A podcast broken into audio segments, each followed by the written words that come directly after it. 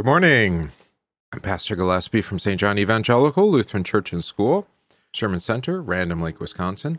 It's good to have you with us here today for the Congregation of Prayer, a guide for daily meditation and prayer around God's Word.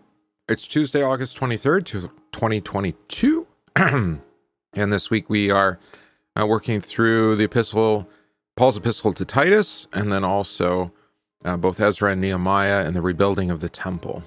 All right. So let's begin.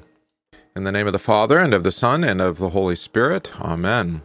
I believe in God the Father Almighty, maker of heaven and earth, and in Jesus Christ, his only Son, our Lord, who was conceived by the Holy Spirit, born of the Virgin Mary, suffered under Pontius Pilate, was crucified, died, and was buried.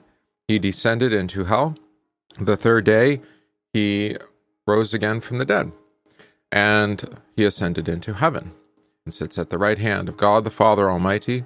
From thence he will come to judge the living and the dead. I believe in the Holy Spirit, the holy Christian Church, the communion of saints, the forgiveness of sins, the resurrection of the body, and the life everlasting. Amen. Memory verse If you confess with your mouth the Lord Jesus, and believe in your heart that God has raised him from the dead, you will be saved. Romans 10, verse 9. All right, Psalm 121. I lift up my eyes to the hills. From where does my help come? My help comes from the Lord, who made heaven and earth. He will not let your foot be moved. He who keeps you will not slumber. Behold, he who keeps Israel will neither slumber nor sleep. The Lord is your keeper. The Lord is your shade on your right hand. The sun shall not strike you by day, nor the moon by night. The Lord will keep you from all evil. He will keep your life. The Lord will keep your going out and your coming in from this time forth and forevermore. Glory be to the Father, and to the Son, and to the Holy Spirit, as it was in the beginning, is now, and will be forever. Amen. One thing caught my attention just now.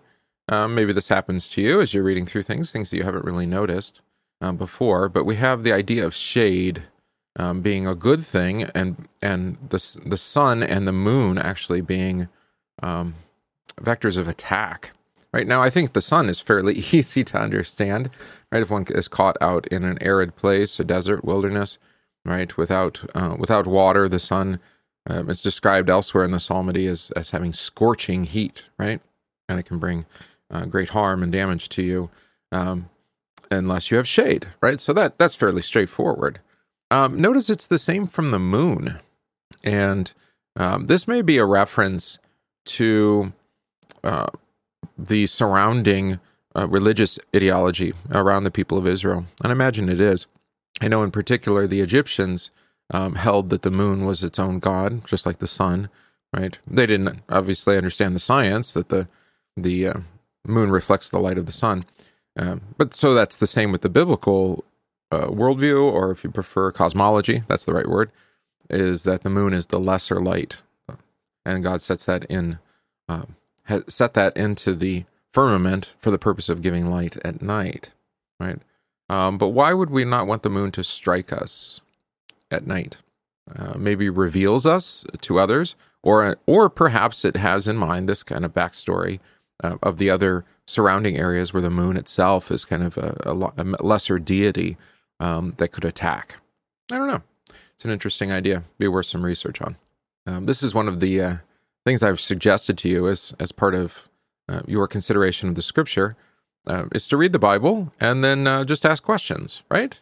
And the questions can be fairly obvious, or they can be uh, kind of well abstract, like that one.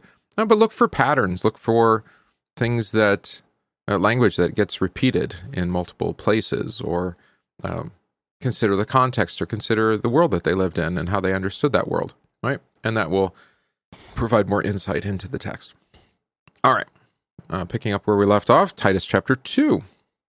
But as for you, that's Titus, speak the things which are proper for sound doctrine, that the older men be sober, reverent, temperate, sound in faith, in love, in patience.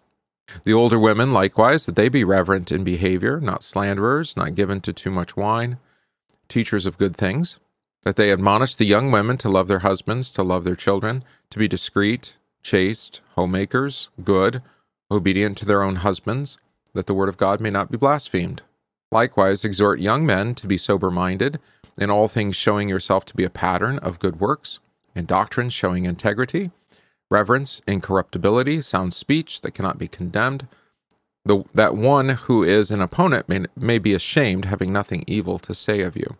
Exhort bond servants to be obedient to their own masters, to be well pleasing in all things, not answering back, not pilfering, but showing all good fidelity, that they may adorn the doctrine of God our Savior in all things. All right. This is probably, uh, well, this is one of the most offensive things to our sinful flesh, is it not? That God um, actually instructs us to live according to the things that we believe.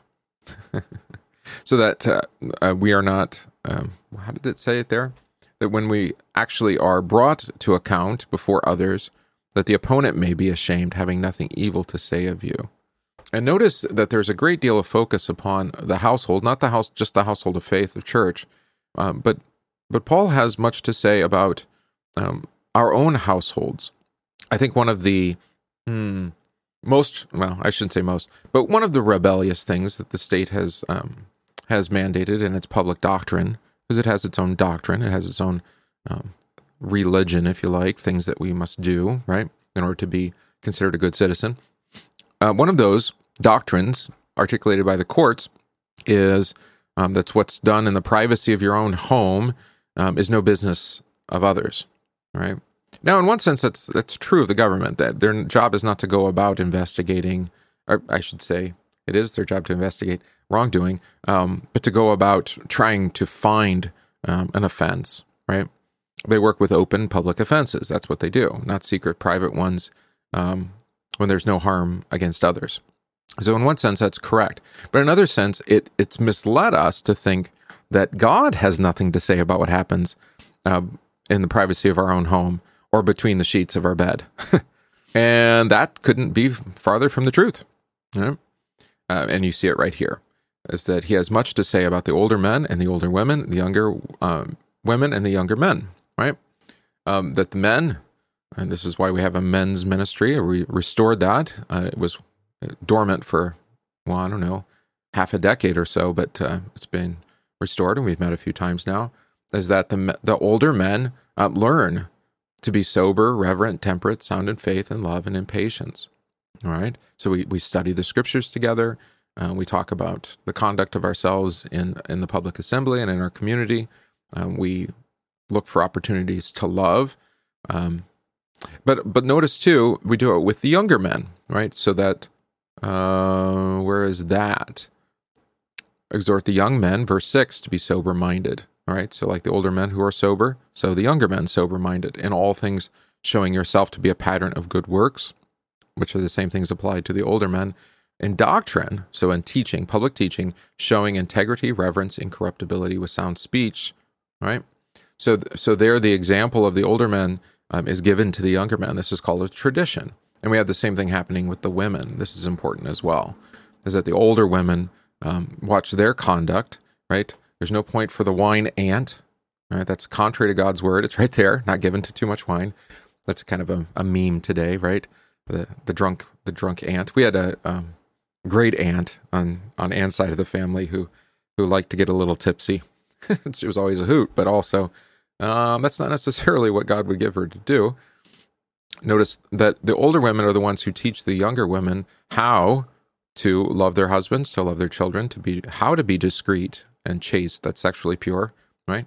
Homemakers, how to manage their home. That's one of the chief jobs of um, of the wife in the is to care for the home, right? Uh, which is quite hard to do if you've got uh, if you're working with a two income home. Uh, let's see, good, right, of God, obedient to their husbands, right, so that the word of God may not be blasphemed. Because if they are disobedient to their husbands, they're blaspheming God's word. They're speaking against God's word, which says, you know, just read Genesis, uh, Genesis two, right? The woman is given um, to help. She's a good helper, a meet helper for her husband, right? And this is good. Um, we rebel against it, both uh, older men, older women, younger men, younger women, right? We rebel against this word and by doing so, we actually bring shame upon ourselves. We blaspheme God's word. Um, and we actually set ourselves up for easy attack um, from the world. That they say, well, you you claim to believe one thing, but then you act contrary to that belief, right? And so this last statement is the key. Then that they, that's everyone, not just bond servants, and um, but also I would suggest it also applies then to the older men, the older women, the younger men, the younger women, may adorn the doctrine of God our Savior in all things. I made this comment. I don't know if I made it here yesterday, um, but it's worth re- repeating. Um, I have this kind of remarkable, I, I think, um, thought is that uh, politics has been driven into every aspect of life. It's in there, there's politics involved in medical care. There's politics involved in popular media, entertainment. There's politics, of course, involved in news. There's politics involved um, in church governance. There's politics involved in, um, I don't know, you figure, well, probably in your workplace, right? Um, and it's divisive often, at least modern politics today. Uh, it's intentionally divisive. And I think this is actually a false doctrine. Hmm. Uh, that rather than uh, keeping um, the political sphere to the to the realm that God has ordained it, you know, to punish evildoers and to commend those who do good. Romans 15. Oh, we talked about it in Bible study on Sunday. Um, now, and and then God's word is what's supposed to be pervasive in all things, yeah? In entertainment, in news media, right? That we would act in accord with God's word, especially say Ten Commandments, right? Respect people's um, reputation and defend and speak well of them etc. Um, same thing in the workplace, um, in the home, in the congregation. Hmm. We've replaced God's word and its definitive authoritarian authority, authority um, with um, these other authorities that have not necessarily been set up by God. All right, so it's another kind of way to think of idolatry. But here it's that they may adorn the doctrine of God our Savior in all things, so that it's literally that their acts or their works are dressed in the Word of God, in the, in the teaching of the church. There you go. Um, I actually think I have a lot to say about this book because I was thinking about it after yesterday. Um, I believe, maybe it was First Timothy, but I think I did like uh, a rather lengthy deep dive um, study and outline of this book in seminary. I'm not sure. I might have. It was one of the pastoral epistles. Anyway, Beautiful stuff. All right, um, we're going to skip from Ezra 1 to Ezra 3 now and hear about the rebuilding of the temple. When the seventh month had come, and the children of Israel were in the cities, the people gathered together as one man to Jerusalem. Then Jeshua the son of Jozadak and his brethren the priests, and Zerubbabel the son of Shealtiel and his brethren arose and built the altar of God on Israel, excuse me, altar of God of Israel to offer burnt offerings on it, as it is written in the law of Moses, the man of God. Though fear had come upon them because of the people of those countries, they set the altar on its bases, and they offered burnt offerings on it to the Lord, both the morning and evening burnt offerings. They also kept the Feast of Tabernacles, as it is written, and offered the daily burnt offerings in the number required by ordinance for each day. Afterwards, they offered the regular burnt offering and those for new moons, and for all the appointed feasts of the Lord that were consecrated, and those of everyone who willingly offered a freewill offering to the Lord. From the first day of the seventh month they began to offer burnt offerings to the Lord, although the foundation of the temple had not yet been laid. They also gave money to the masons and the carpenters, and food, drink, and oil to the people of Sidon and Tyre to bring cedar logs from Lebanon to the sea to Joppa, according to the permission which they had from Cyrus, king of Persia. Now, in the second month of the second year of their coming to the house of God at, at Jerusalem, Zerubbabel the son of Shealtiel, Josh, Jeshua the son of Jozadak, and the rest of their brethren, the priests and the Levites, and all those who had come out of the captivity to Jerusalem, began work and appointed the Levites from twenty years old and above to oversee the work of the house of the Lord. Then Jeshua with his sons and brothers, Kadmiel with his sons and the sons of Judah, arose as one to oversee those working on the house of God, the sons of Henadad with their sons and the their brethren, the Levites. When the builders laid the foundation of the temple of the Lord, the priests stood in their apparel with trumpets, and the Levites, the sons of Asaph, with cymbals to praise the Lord according to the ordinance of David, king of Israel. And they sang responsively praising and giving thanks to the Lord, for he is good, for his mercy endures forever toward Israel. Then all the people shouted with a great shout when they praised the Lord, because the foundation of the house of the Lord was laid. But many of the priests and Levites and heads of fathers of the fathers' houses, old men who had seen the first temple, wept with a loud voice when the foundation of the temple was laid before their eyes. Yet many shouted aloud for joy, so that the people could not discern the noise of the shout of joy from the house, or uh, from the noise of the weeping of the people. For the people shouted with a loud shout, and the sound was heard afar off. Okay.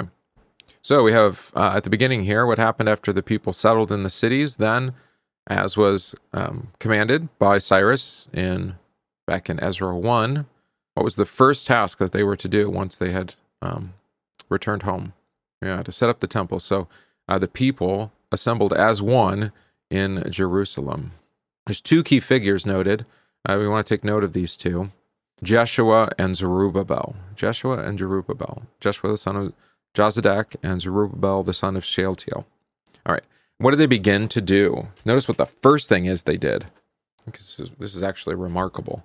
The first thing they did is establish the altar of God, right? And then the temple would be built around the altar. Um, this is an old tradition, actually, for Christian, um, for construction of Christian churches too. Um, I know this is um, was done intentionally in um, for the congregation. I've mentioned this church before. Um, it's in Kansas. and I can't remember the name of the town. I can see the pastor's face. Hmm, I lost the name of it. Um, it was a new new construction here relatively recently, maybe in the last. Uh, I think it was started maybe 15 years ago, and finished maybe 12 years ago or so. And um, I talked to the architect, and he um, was a faithful, pious man who had uh, studied God's word quite a bit on this matter and building churches and then what does God's word have to say? And they intentionally drove um, the foundations for the altar into the bedrock and then set up the marble altar upon the bedrock and then built the rest of the church around it, much like we see here, which is uh, um, it's an interesting uh, what recapitulation of of what happened here in this text. I think it costs a little bit more money too, because then you have to build some kind of protective structure around the altar while you build everything on top around it. Well, there you go. Uh, but first thing is altar sacrifices, right? The purpose of the temple. Uh, why would building an altar be dangerous amidst the peoples around them? You see that in verse 3, right? Though fear had come upon them because of the people of the, those countries, they still did it. Why would they be afraid? Yeah, um, those nations around them had not, Israel had not been there, right? Judah had been in exile. And now, if Judah has been return has returned, and they're establishing their principal place of worship, um, this is a threat because uh, the temple they know is the dwelling place of Israel's God. Right, and reestablishing the temple means the reestablishment of Israel. Right, not modern day Israel, of course, because the temple, of course, is uh, Temple Mount is occupied by it now by a Muslim um, church, and uh, yeah, I'm perfectly fine with that, having rejected Jesus. All right. Um, what they celebrate all sorts of things, not just the offerings, but also the feast of tabernacles. Right? Do you remember the feast of tabernacles, or the feast of booths, if you prefer? This is described for us in Leviticus uh, 23, so you could go look that up. Um, remember, this was the feast between Passover and uh, Pentecost, 50 days later. So um, the people of Israel would dwell in tents, just like they did uh, during the exile uh, through the Sinai Peninsula, then um, they would recognize this each year. Those who made pilgrimage to Jerusalem would set up tents outside of the city and, and dwell in tents. Mm-hmm. Um, this is one of the three annual pilgrimage feasts, is the Feast of Tabernacles. Why was it this an appropriate feast for their return, the Feast of Tabernacles? Not coincidental. Just as God had um, led them safely through the wilderness, right? and given them into their land. Now he has safely returned the exiles uh, back into the land to give it to them again. Was it necessary then for them to build the temple before offering sacrifices? I think this is another reason why the Feast of Tabernacles is mentioned. They had been offering sacrifices frequently um, in their exile, excuse me, in their yeah, in the exile from Egypt, uh, you know, the return, the um, exodus from Egypt. There's the right word. in the tabernacle. Remember the tent? They would offer sacrifices when the pillar of cloud moved, came up. Then they would move the tabernacle and, and then set it up again when it came to rest upon it, et cetera, et cetera. Right? Um, so the Lord moved from place to place with them um, and even now does so in exile. How did they get the materials for the temple? This is interesting. By the command of Cyrus, right? From Ty- Sidon and Tyre, authorized, right? Lebanon is the particular place, the cedars of Lebanon. Beautiful wood. Uh, let's see, what else? Who supervised the building of the temple? This is there in verse 8. Obviously, we have uh, Jeshua and Zerubbabel again, but also the Levites from 20 years uh, of age and older. Um, in verse 10, before before we hear the song, um, they, they praise the Lord according, according to the ordinance of David, king of Israel. Yeah, what ordinance was that? This is referring back um, to what's recorded in First Chronicles uh, with David. Um, David gave a psalm of thanks, um, and it was sung when the ark was brought to Jerusalem. When you know he first uh, set up the tabernacle there, right? So uh, yeah, it's again a recapitulation, and these kind of I guess you could call them signposts, traditional signposts where where you um, do something like what has been done before is great for memory. It's not absolutely commanded by God, right? Here they suggest it is, um, but like like I was suggesting with like when we build a new Christian church to set up the altar first, it's a great way to remember this text and to remember that um, the altar is the focal point of the sanctuary. Everything else is built to to bring our focus upon the altar, right? where Christ delivers to us his body and blood. All right. What praise did the people give? Well, it's effectively an amen, right? Yeah, the people responded with an amen. Um, I think it's also interesting here. What do we do after receiving um, the fruit of the sacrifice of Christ's body and blood for us for the forgiveness of sins? Oh, give thanks unto the Lord, for he is good. And the congregation responds, for his steadfast love endures forever. Sound familiar? It should. Right. So again, even in our divine service, we have um, a recapitulation, a redoing, or a remembering of how the people sang when the foundation of the temple was laid. Beautiful. Um, the people shouted and praised the Lord, except not everybody. The older priests, they wept. Why did they weep? I think it's being overcome with emotion, really. Um, having seen the previous temple destroyed and now seeing it begin to be rebuilt, right?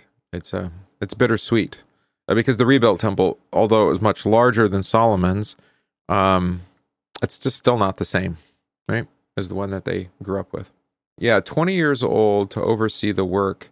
Um, maybe because they could be sober minded, to quote Titus, right? I think it's a good question, Chris.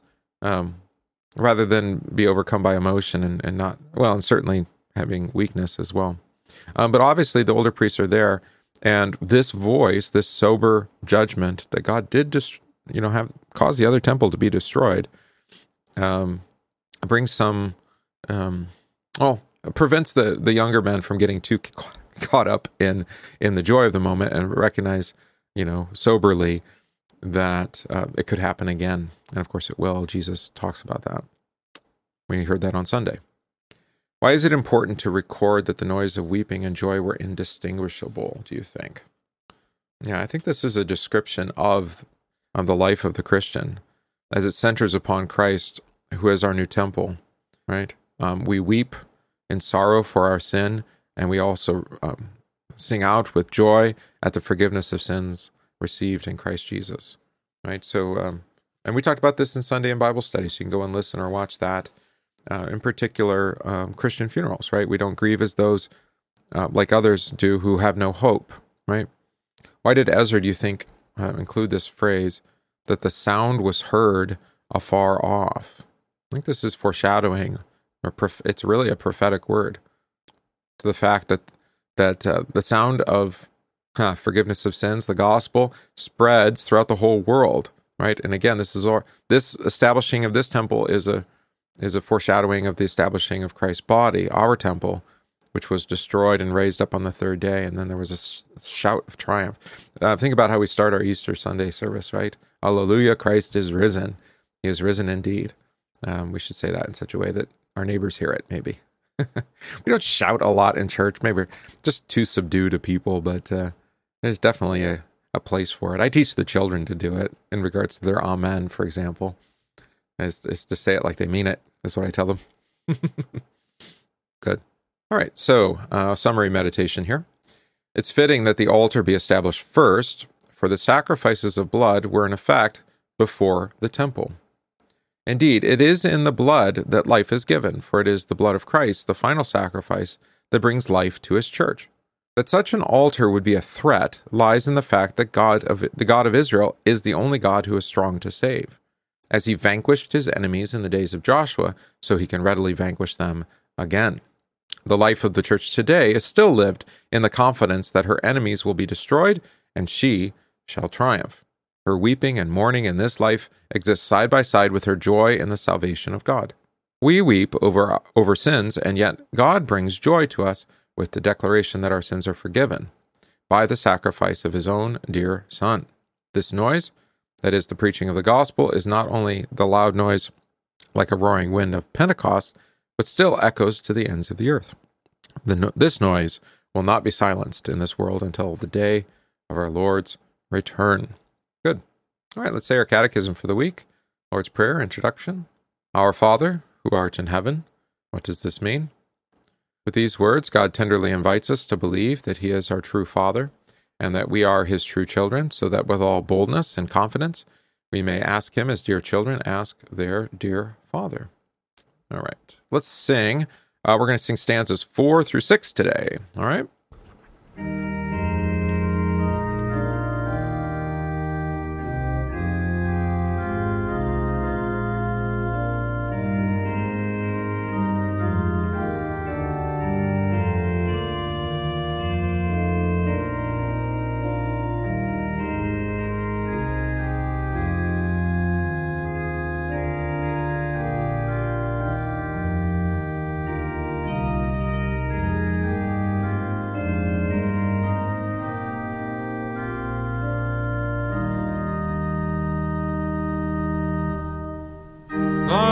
Gifts are there each day.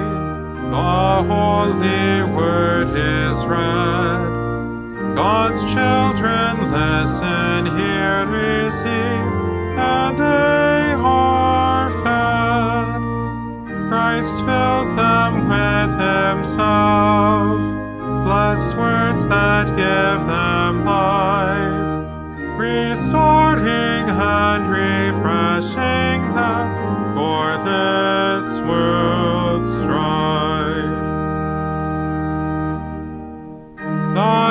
gifts are in the feast, gifts far more than we see. Beneath the bread and wine is food from Calvary, the body and the blood remove our every sin.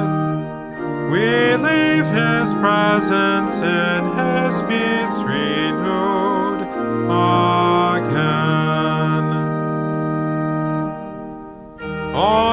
to the one who lavishes such love. The triune God in love assures our life above. His means of grace for us are gifts he loves to give. All thanks and praise for his great love by which we live.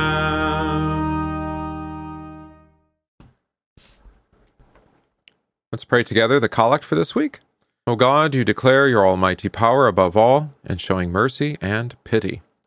Mercifully grant us such a measure of your grace that we may obtain your gracious promises and be made partakers of your heavenly treasures. Through Jesus Christ, your Son, our Lord, who lives and reigns with you in the Holy Spirit, one God, now and forever. Amen.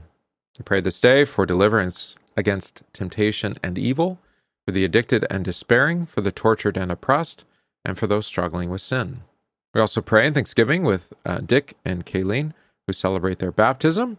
Pray for the households of our church, especially that of Deb, Norm and Donna, Wendy, Alex and Emma, Maggie and Julie. Thanks to God for full accreditation by the NLSA.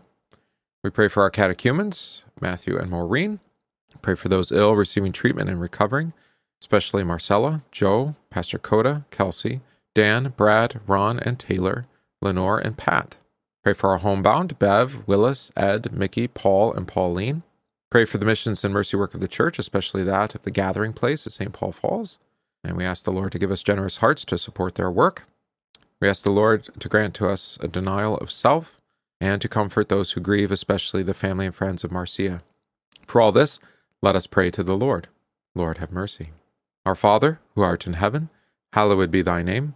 Thy kingdom come, thy will be done, on earth as it is in heaven. Give us this day our daily bread, and forgive us our trespasses, as we forgive those who trespass against us. And lead us not into temptation, but deliver us from evil. For thine is the kingdom, and the power, and the glory, forever and ever. Amen. I thank you, my heavenly Father, through Jesus Christ, your dear Son, that you have kept me this night from all harm and danger, and I pray that you would keep me this day also from sin and every evil, that all my doings and life may please you. For into your hands I commend myself, my body and soul, and all things. Let your holy angel be with me, that the evil foe may have no power over me. Amen. Let us bless the Lord. Thanks be to God. The grace of our Lord Jesus Christ, and the love of God, and the communion of the Holy Spirit be with you all. Amen. All right. It's been a joy to have you with us here today for our congregation of prayer, a guide for daily meditation and prayer around God's Word. Come to you each day at, again, about 9 o'clock. So you can join us again tomorrow for that. Uh, tomorrow is also the feast of St. Bartholomew, Apostle.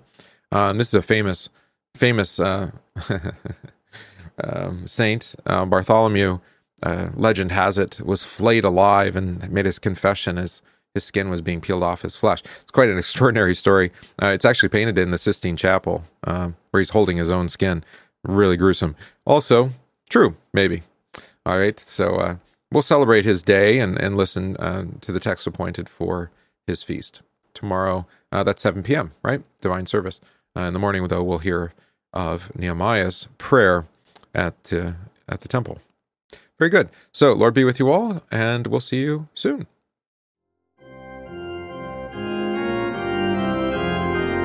We thank you for listening to this podcast from St. John Evangelical Lutheran Church Sherman Center in Random Lake, Wisconsin. If this podcast is of benefit to you, please consider supporting the work of St. John by visiting stjohnrandomlake.org, that's stjohnrandomlake.org, slash support, and give today.